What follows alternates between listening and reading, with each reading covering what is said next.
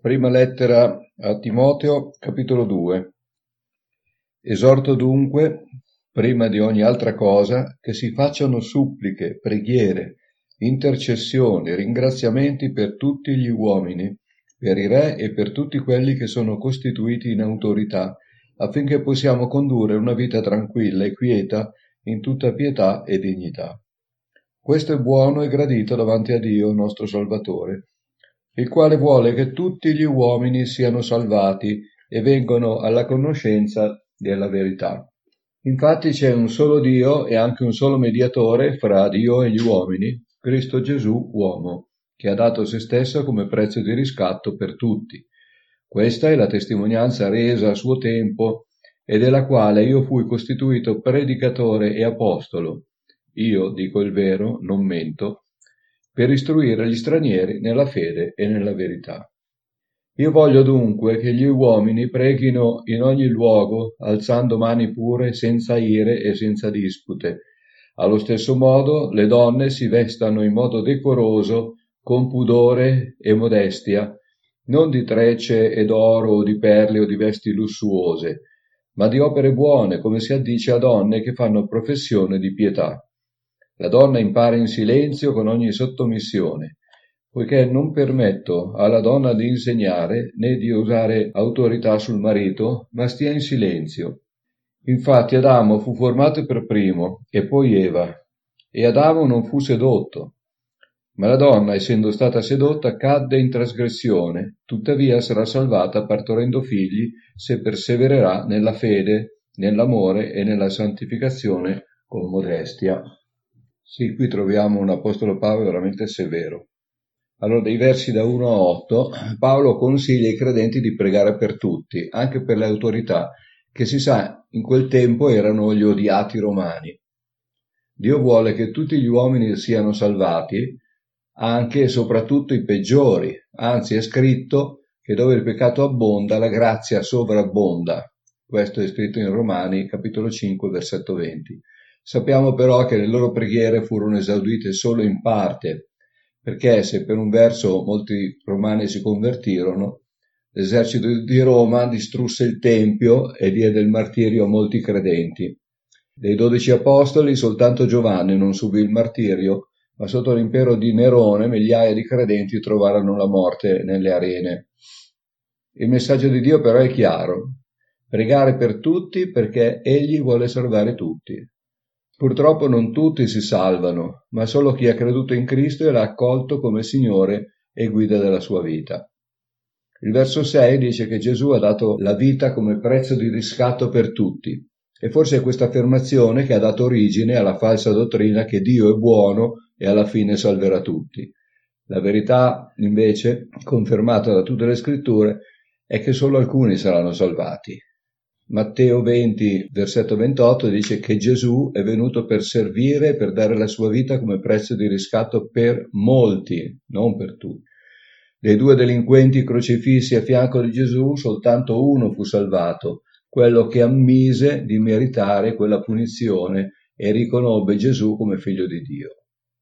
Paolo, oltre a ciò, sottolinea senza possibilità di malintesi che Gesù è l'unico mediatore fra Dio e gli uomini chi si rivolge ad altri per ricercare salvezza offende Dio perché non dà a Gesù il giusto valore, abbassandolo alla pari o al di sotto di altri. Vedi per esempio i santi, le varie Madonne, gli spiriti dei morti, eccetera. Paolo dichiara anche di essere stato chiamato da Dio per predicare il Vangelo a tutti, soprattutto ai pagani. Vediamo infatti che mentre Pietro si dedicò a evangelizzare gli ebrei, Paolo si indirizzò agli stranieri, il suo ministero infatti si sviluppò e portò frutto fra i popoli della Turchia e della Grecia. Ecco, poi vediamo dal verso 8 al 15, Paolo parla del contegno della donna. Questo qui è un paragrafo che molte donne vorrebbero strappare dalla Bibbia. È importante riconoscere la dimensione culturale di questo argomento, ma lo è altrettanto riconoscere che sono pienamente parola di Dio, perfetta e infallibile. Quindi dobbiamo sforzarci di estrapolare i principi eterni che questi versi contengono, piuttosto che scardinarli per motivazioni culturali. Alcuni uomini, ma soprattutto donne, hanno strappato questa pagina dalla propria Bibbia ritenendola ingiusta e non più attuale. Non possiamo strappare le pagine dalla Bibbia, perché la Bibbia è tutta parola di Dio. Qualcuno ritiene che la Bibbia contenga la parola di Dio e per questo motivo si sente autorizzato a, a non riconoscere parola di Dio, quella che gli va un po', un po' stretta.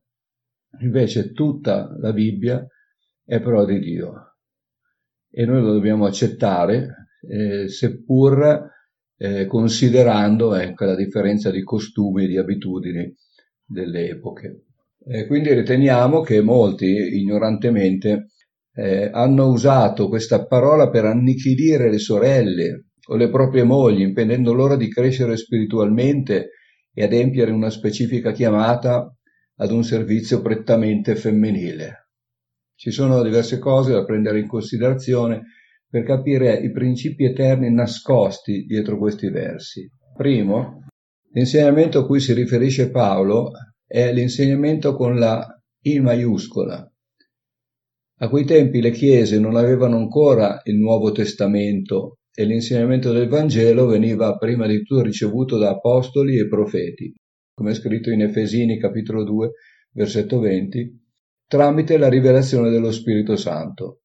A loro volta gli apostoli e i profeti passavano la dottrina agli anziani delle varie chiese, poi gli anziani la insegnavano nelle loro chiese, Paolo quindi non si riferiva all'insegnamento in generale come l'insegnamento di una monitrice di scuola domenicale o l'insegnamento di genitori verso i figli, ma ad un insegnamento autoritario che definiva la teologia e il cammino cristiano. Secondo, a questo va aggiunto che a quei tempi le donne non avevano nessun tipo di preparazione accademica perché lo studio era accessibile solo agli uomini. Le donne non erano quindi nella condizione di poter insegnare, ma solo di imparare dall'uomo. Per questo Paolo dice al verso 11 la donna impara in silenzio e con ogni sottomissione. Dal resto dell'epistola sembra anche che la Chiesa di Corinto avesse delle donne molto vocifere e poco sottomesse alle autorità, che dovevano essere messe al loro posto. Questo è il motivo per cui questa epistola ha dei toni molto forti nei riguardi delle donne. Terzo, in ogni caso però Paolo rifiuta una posizione femminile di autorità verso l'uomo non per motivi esclusivamente culturali, ma soprattutto teologici. Secondo questi versi, la donna non può avere autorità sull'uomo a causa della caduta. Non solo Eva è stata creata dall'uomo, dalla sua costola, assumendo quindi una posizione subordinata, ma è stata la donna ad aver ceduto alla tentazione di Satana. E per questo motivo, che anche se uomini e donne hanno lo stesso valore agli occhi di Dio, il ruolo della donna è sottomesso a quello dell'uomo non è una questione culturale o sessista e non è nemmeno perché una donna non possa avere qualità di leader, le può avere, ma è semplicemente il prodotto della caduta, un ordine stabilito da Dio come punizione per la trasgressione nel giardino, come per esempio i dolori di parto. Alcuni pensano che con la morte e resurrezione di Gesù quella maledizione sia stata interrotta e che il ruolo della donna sia stato elevato a quello dell'uomo, come sembrerebbe leggendo Galati 3, versetto 28, ma quel verso si riferisce alla salvezza, non alla questione di autorità e di ruoli cui Paolo si riferisce in prima Timoteo. Per di più, nonostante il sacrificio espiatorio di Gesù, siamo ancora sottoposti agli effetti della caduta. Quindi invecchiamo, ci ammaliamo, moriamo, le donne partoriscono ancora con dolore, Sarà con il suo ritorno, col ritorno di Gesù, che le conseguenze della caduta saranno completamente annullate. Questo però solo per i figli di Dio. Per di più, se veramente la croce avesse elevato la posizione della donna a livello di autorità sull'uomo, sono sicuro che Paolo avrebbe scritto questi versi in maniera diversa. Nel verso 15, a mio avviso, Paolo evidenzia una sua personale posizione nei confronti della donna. Non dimentichiamo il suo retaggio fariseo. Secondo la cultura del tempo, le donne non avevano l'accesso all'istruzione accademica, ma avevano un grande compito, quello di mettere al mondo dei figli. La sterilità infatti era considerata una maledizione. Non si trattava però solo di partorirli, ma soprattutto di accudirli, proteggerli, educarli alla fede e al rispetto della legge, farne insomma dei buoni cittadini e dei bravi credenti, impegnati nel servizio cristiano. Credo quindi di interpretare il pensiero di Paolo in questi termini. Le donne si accontentino di questo compito che è già fin troppo gravoso. Il partorire figli non può essere una condizione per ottenere la salvezza, ciò sarebbe in contrasto con tutto l'insegnamento biblico sulla salvezza ottenibile solo per la fede in Gesù. L'accento qui è posto sulla seconda parte del versetto. La donna deve essere perseverante nella fede, nell'amore e nella santificazione, senza farsene un vanto. La nonna e la mamma di Timoteo hanno ben adempiuto questo compito, inculcando in Timoteo la fede e facendo di lui un credente modello. Questo lo abbiamo letto nel verso 5. Per riuscire bene in questo compito, quelle due sante donne hanno insegnato e ovviamente per insegnare occorre conoscere, erano istruite. Del padre di Timoteo non si sa nulla, Probabilmente, come già detto, era morto prima che il Vangelo entrasse nella sua famiglia. E potrebbe essere questo il motivo per cui le due donne hanno avuto una parte predominante nell'educazione cristiana del loro figlio. Esse sono riuscite bene nel loro compito e Timoteo in seguito è stato molto efficiente nell'incarico ricevuto, cioè vigilare sulla sana dottrina, riconoscere i falsi dottori e impedire loro di far deviare la Chiesa di Efeso dalla verità. Secondo la tradizione, dopo la morte di Paolo, Timoteo ha continuato a ricoprire con successo l'incarico pastorale nella Chiesa di Efeso. Ecco, detto questo, intorno alla donna, eh, insomma, noi abbiamo nell'Antico Testamento l'esempio di molte donne che sono intervenute per salvare delle situazioni difficili. Noi vediamo in tutte le, le scritture l'esempio di donne che sono state molto intelligenti, che sono state in, usate da Dio in maniera meravigliosa, a differenza di uomini. Per esempio prendiamo Deborah, la profetessa Deborah, la troviamo in Giudici, capitolo 4, che prende posizione, prende posizione perché non era capace di prendere posizione Barak, Infatti Barak doveva andare in battaglia e disse ah se non vieni tu con me io non ci vado. E quindi Deborah ha dovuto accompagnarlo però eh, gli aveva annunciato che avrebbe perso l'onore in questa battaglia. Infatti l'onore per, di aver ucciso il nemico è andato a un'altra donna. Poi vediamo per esempio Abigail che era la moglie di Nabal. Nabal che significa stolto che aveva rifiutato di dare del cibo a Davide e ai suoi soldati mentre erano fuggiaschi e, ed è stata lei che ha preso posizione per salvare la situazione. Quindi vediamo che le donne, insomma, questa considerazione che ha l'Apostolo Paolo è da, è da bene da interpretare.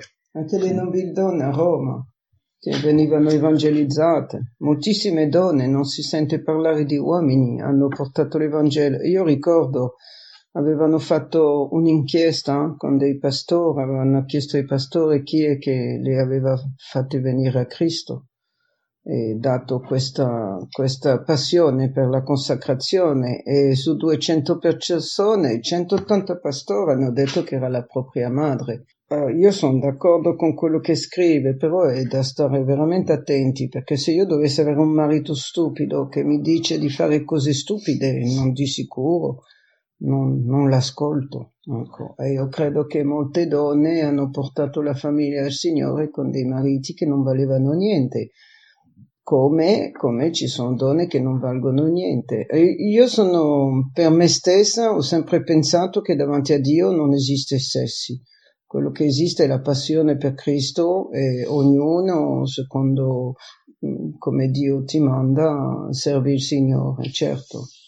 Ma questo non toglie che una donna che serve il Signore, che, che è consacrata, non abbia rispetto per il proprio marito o per gli uomini. Mm, io desidero che siano gli uomini a capo della donna uomini che danno buona testimonianza, che ti insegnano come camminare, non ci sarebbe, io lo dico sempre, Se gli uomini fossero, come è scritto nella parola, non ci sarebbe una donna che si ribella. Perché l'uomo, come viene descritto nella Bibbia, che deve essere come Cristo che ama la sua Chiesa, beh, vi assicuro che non avremo niente da dire, davvero. E le donne non sarebbero così arrabbiate se ci fosse stata un po' più di, di giustizia. Questo è il mio parere personale. Ma io trovo che Gesù è anche un gran femminista, come diceva Germano, perché quando vediamo Gesù si è rivelato alle donne, quante volte la donna samaritana al pozzo, normalmente la legge non avrebbe mai potuto parlargli.